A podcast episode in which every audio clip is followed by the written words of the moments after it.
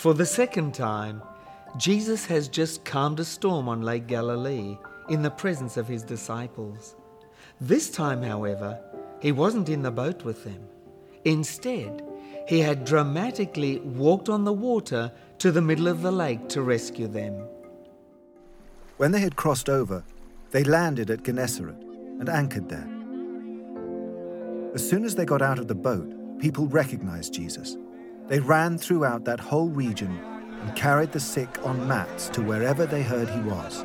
And wherever he went, into villages, towns, or countryside, they placed the sick in the marketplaces. They begged him to let them touch even the edge of his cloak, and all who touched it were healed. Gennesaret was Jewish, but only marginally so. It had a rather mixed population of Jews and Gentiles. Their knowledge of the things of God was far less than those of the people of Nazareth.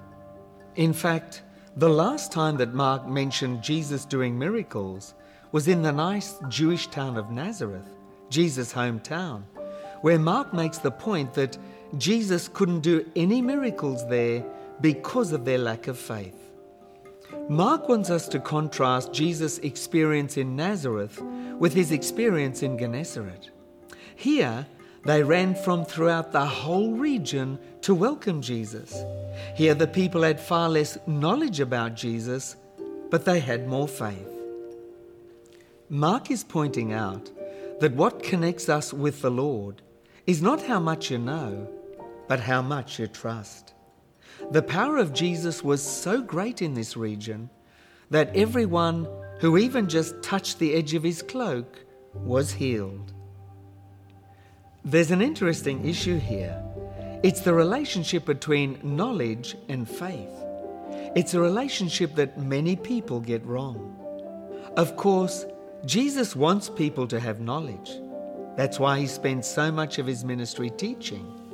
But his teachings all had one focus to teach people to trust in Him.